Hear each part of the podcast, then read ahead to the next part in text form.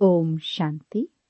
11 फरवरी 2022 बाबा के महावाक्य। मीठे बच्चे, माया की बीमारी से छूटने के लिए ज्ञान और योग का एप्पल रोज खाते रहो। प्रश्न, कर्मातीत अवस्था में जाने का पुरुषार्थ क्या है? उत्तर, ऐसा अभ्यास करो, जो बुद्धि में सिवाय बाप के और कोई की याद न रहे। अंतमति सोगति। जब ऐसी अवस्था हो, जो बुद्धि में कोई भी याद न रहे, तब सदा हर्षित भी रहेंगे और कर्मातीत अवस्था को भी पालेंगे। तुम्हारा पुरुषार्थ ही है आत्म अभिमानी बनने का। आत्मा आत्मा को देखे, आत्मा से बात करे तो खुशी होती रहेगी, स्थिति अचल हो जाएगी। गीत, तुम ही हो माता, पिता तुम ही हो। ओम शांति। गायन तो यथार्थ है, क्योंकि सारी सृष्टि का रचयिता और फिर जिन द्वारा रचना करते हैं, उसको ही कहा जाता है मात पिता रचता कोई भी साकार व आकार को नहीं कहा जाता। रचता एक निराकार को ही कहा जाता है। अभी यह समझ तुम बच्चों को आई है, वह तो सिर्फ़ गाते हैं। भक्तों की बुद्धि में सिर्फ़ यही रहता कि बस भक्ति करनी है। परंतु किसकी भक्ति करनी है, कुछ भी पता नहीं। भक्ति करनी चाहिए एक भगवान की, जिसे मात पिता कहते हैं। न कि सैकड़ों की। कहते हैं, भगवान आकर भक्तों को भक्ति का फल देंगे। फल अथवा वर्षा एक ही बात है। बच्चा पैदा होता है तो मात पिता के वर्षे का फल मिलता है। बाकी यह गायन तो है भक्ति मार्ग का। याद करते हैं कि आकर के हमको भक्ति का फल दो। ज्ञान और भक्ति भी कहते हैं।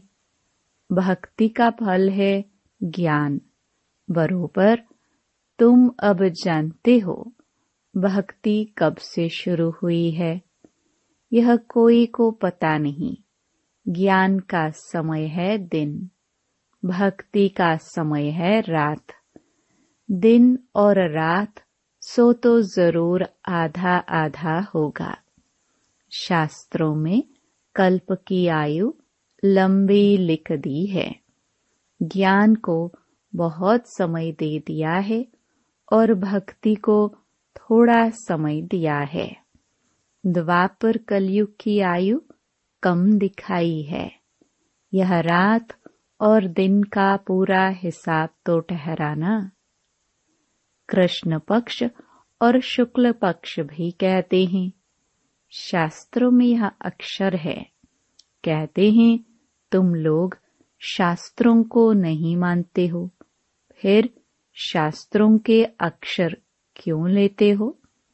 तो तुमको समझाना है, शास्त्रों का सार तो बाबा ही बताते हैं।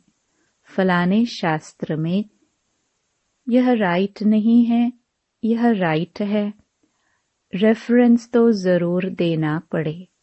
जैसे अब प्रदर्शनी में चित्र दिखाते हैं। हनुमान, गणेश, वामन अवतार आदि आदि। समझाने लिए दिखाना तो पड़े ना। जो बातें रॉन्ग हैं, वह वर्णन कर फिर राइट क्या है, वह समझाते हैं। अब बाबा की महिमा गाते हैं। शिवाय नमः, फिर लिखा है, त्वमेव मातश्च पिता। नाम तो देना पड़े ना। मनुष्यों को यह पता नहीं कि हमारा बाप कौन है। कहते भी हैं, ओ गॉड फादर, बुद्धि उधर जाती है। मनुष्य प्रार्थना आदि करते हैं तो जानते हैं, परमपिता, परमात्मा, परलोक में निवास करते हैं। ब्रह्मा, विष्णु, शंकर को याद करेंगे तो बुद्धि सूक्ष्म वतन में जाएगी। फ़र्स्ट सेकंड फिर थर्ड फ्लोर है। अब मुख्य बात है, बाप को भूले हैं। बाप आकर उल्हना देते हैं, तुमने हमारी कितनी ग्लानी की है। बाप, जो सर्व का सदगति देने वाला है, उनकी फिर सर्व ने बैठ ग्लानी की है। भगवान वाच है ना? यदा यदा ही। भारतवासी अपने धर्म की ग्लानी करते हैं। कहते हैं, ईश्वर सर्वव्यापी है। क्या सब में ईश्वर हैं? तो कह देते हैं, कच्छ अवतार, मच्छ अवतार, वर अवतार। बाप तो भारतवासी बच्चों को ही कहते हैं, क्योंकि बच्चे ही ग्लानी करते हैं। यह मुरब्बी बच्चा, ब्रह्मा भी ग्लानी करता था। यह ग्लानी भी ड्रामा में नूंधी हुई थी। तब तो पापात्मा बनते हैं। बाप ने तो सबको पावन बनाया था, क्योंकि पतित पावन है। पावन बनाकर विश्व का मालिक बनाते हैं। बनाने वाले बाप को कितनी गाली देते हैं। जब समझाते हैं तो उस समय मान लेते हैं। समाचार भी आता है। इतनों ने सही की कि बरोबर आपकी बात राइट है। अब कहते हैं श्रीमत भगवत गीता। तो भगवान की है, श्रेष्ठ ते श्रेष्ठ मत। ऊँचे ते ऊँचे की मत भी ऊँची होगी ना? वह आकर पतित भ्रष्टाचारी को श्रेष्ठाचारी बनाते हैं। तो पहले पहले एक का परिचय देना पड़ता है। तुम बच्चों में भी नंबरवार तो है ही। बहुत बच्चे लिखते हैं, बाबा, क्या करे? माया का तूफ़ान हमको ठहरने नहीं देता है। हमको यह यह विकार तंग करते हैं, बाप कहते हैं। तुमको इन पर विजय पानी है, नहीं तो पद भ्रष्ट हो जाएगा। शिक्षक ही अगर ऐसा कुछ काम करेंगे तो ज़रूर औरों को संशय पड़ेगा कि खुद की चलन तो ऐसी है और दूसरों को ऐसे समझाते हैं। विकार भी कोई सेमी होता है, सतो रजो तमो, हर बात में होता है। सत्य को सतो ऊंच कहा जाता है। कलयुग को तमो नीच कहा जाता है। दुनिया भ्रष्टाचारी कहते हैं, परंतु अपने को कोई भ्रष्टाचारी समझते नहीं है। बाप समझाते हैं, इस रावण राज्य में एक भी श्रेष्ठाचारी नहीं है। समझो, कोई से पूछा जाता है, ऊँचे ते ऊँचा कौन? तो कहेंगे, भगवान है। उनका ऑक्यूपेशन जानते हो? नहीं। या तो कहेंगे, सन्यासी ही ऊंच हैं, क्योंकि पवित्र रहते हैं। खुद भी सन्यासियों को फॉलो करते हैं, नमस्ते करते हैं। तो उन्होंने पूछना चाहिए, सन्यासियों से भी ज़रूर कोई ऊँचा होगा। सन्यासी भी भगवान की साधना करते हैं। आजकल तो चित्र भी बहुत बनाए हैं। सबसे ऊँचा परमात्मा को ही रखते हैं। अब राम व कृष्ण के आगे शिवलिंग रखना यह भी बड़ाई है। नहीं तो वह कोई शिव की पूजा थोड़ी करते हैं। वह तो खुद ही राज्य करते हैं। जब वह पतित बनते हैं, तब पूजने लगते हैं। ऊंच ते ऊंच निराकार परमात्मा को ही कहा जाता है। पतित पावन, सर्व का सदगति दाता सबका लिबरेटर अपने साथ सबको ले जाएँगे। तुम जानते हो वह हमारा बाप है। हम सब इस समय बीमार हैं। ज्ञान से एवर हेल्दी और एवर वेल्दी बन जाते हैं। कहते भी हैं, रोज एप्पल खाओ तो एवर हेल्दी बन जाएँगे। यह तो तुम प्रैक्टिकल देख रहे हो। माया ने सबको बीमार बना दिया है। अब सबको हेल्दी वेल्दी बनाने वाला एक बाप ही है। सूक्ष्म वतन में भी आत्माएँ हेल्दी हैं। यहाँ अनहेल्दी आत्माएँ हैं। फिर मूल वतन से पहले जब आत्माएँ आएँगी तो सुख ही देखेंगी। तो बाप ब्रह्मा द्वारा हमको बहुत सुख देते हैं। अब विनाश तो होना ही है। इस यज्ञ से ही विनाश ज्वाला निकली है। वो लोग राय कर रहे हैं, शांति कैसे हो? परंतु यह भी गाया जाता है, नर चाहत कुछ और। शांति भी तब होगी जब विनाश होगा। फिर सभी आत्माएँ मुक्ति धाम में चली जाएँगी। विनाश होने के सिवाय और कोई उपाय तो हो ही नहीं सकता। यह भी उन्हों को बतावे कौन? इन भीष्म पितामा आदि को तो पिछाड़ी में ज्ञान मिलना है। मनुष्य शांति के लिए उपाय ढूंढते हैं कि आपस में मिलकर एक हो जाए, परंतु ऐसा तो होना ही नहीं है। आगे भी विनाश हुआ था। यादव और कौरव भी थे। गीता का भगवान भी आया था। अब पति दुनिया है। इसमें श्रेष्ठाचारी कोई हो न सके। सबसे श्रेष्ठ हैं लक्ष्मी नारायण। यही सत्युग में राज्य करते थे। अब तो भ्रष्टाचार की वृद्धि होती गई है तो ज़रूर विनाश होना ही है। विनाश के बाद ही सब सुख शांति को पा सकेंगे। सबको समझाना है कि हम आदि सनातन देवी देवता धर्म के हैं।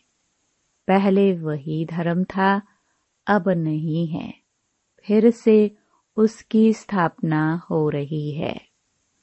इस समय हम ब्राह्मण हैं, न कि देवता।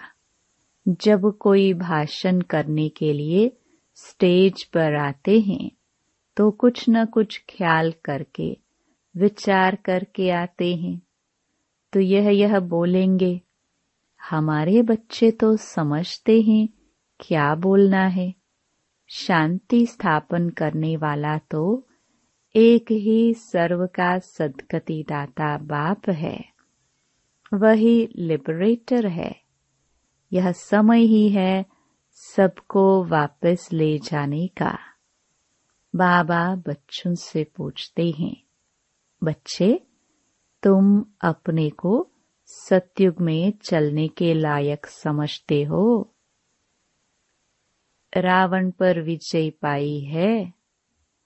कहते हैं, बाबा विजय पाने के लिए पुरुषार्थ कर रहे हैं। हाथ तो सब उठाते हैं, क्योंकि लज्जा आती है। बाबा कहते हैं, अपनी शक्ल तो देखो कितना समय बाप को याद करते हैं।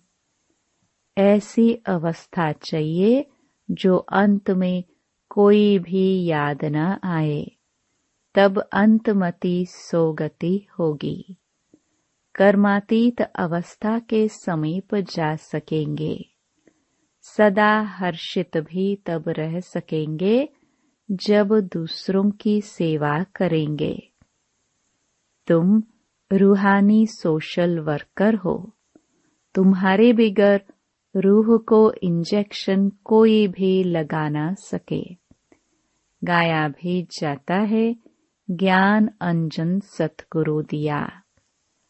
आत्मा को अब मालूम पड़ा है कि मुझे सारी सृष्टि के आदि मध्य अंत का ज्ञान मिल गया है।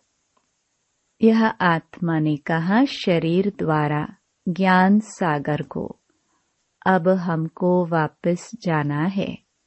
यह बहुत खुशी की बात है। पुराना चोला छोड़कर नया चोला लेना है। इस कारण नाम ही है श्याम सुंदर। तुम जानते हो, हम सुंदर थे, अब श्याम बने हैं। फिर सुंदर बनेंगे।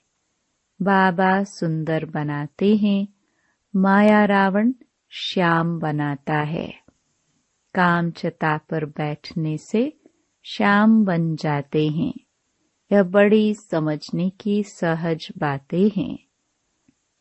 नॉलेज तो स्टूडेंट की बुद्धि में नंबर वार ही धारण होती है। कोई तो बहुत डल हेड है टीचर कहते हैं, पढ़ने वाले बहुत डल हैं। देह अभिमान बहुत है। आत्म अभिमानी रहे तो सदा हर्षित रहे। आत्मा आत्मा को देखे, अर्थात अपने भाई को देखकर खुश होती रहे। बाबा बच्चों को देख खुश होते हैं। बाबा कहते हैं बच्चे, मैं आया हूँ। तुमको माया से लिबरेट कर वापस साथ ले जाने। इस तन में शिव बाबा की प्रवेशता होती है। वह भी ज़रूर भ्रकटी के बीच में ही आएँगे।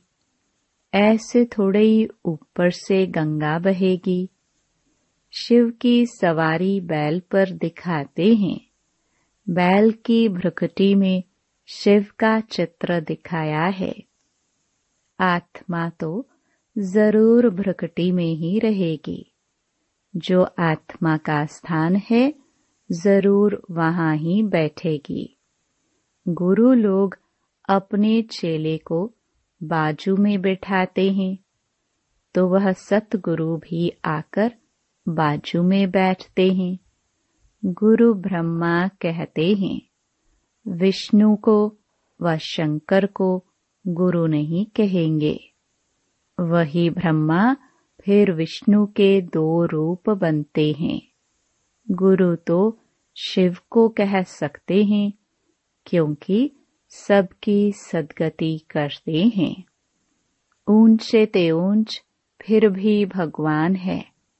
कितना अच्छी रीति समझाया जाता है। अच्छा मीठे मीठे सिखिलदे बच्चों प्रति मात पिता बाप दादा का याद, प्यार और गुड मॉर्निंग रूहानी बाप की, रूहानी बच्चों को नमस्ते। धारणा के लिए मुख्य सार, पहला, सदा हर्षित रहने के लिए आत्म अभिमानी बनना है। हम आत्मा भाई भाई है, यह दृष्टि पक्की करनी है। दूसरा, रूहानी सोशल वर्कर बन, आत्मा को ज्ञान का इंजेक्शन लगाना है। सबकी रूहानी सेवा करनी है। वरदान, संतुष्टता के आधार पर दुआएँ देने और लेने वाले सहज पुरुषार्थी भव। सर्व की दुआएँ उन्हें मिलती हैं, जो स्वयं संतुष्ट रहकर सबको संतुष्ट करते हैं। जहाँ संतुष्टता है, वहाँ दुआएँ हैं। यदि सर्व गुण धारण करने व सर्व शक्तियों को कंट्रोल करने में मेहनत लगती हो तो उसे भी छोड़ दो।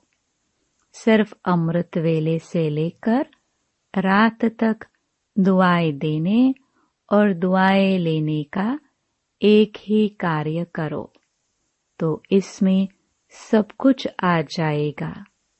कोई दुख भी दे तो भी आप दुआएँ दो तो सहज पुरुषार्थी बन जाएँगे। स्लोगन जो समर्पित स्थिति में रहते हैं, उनके आगे सर्व का सहयोग स्वतः समर्पित हो जाता है।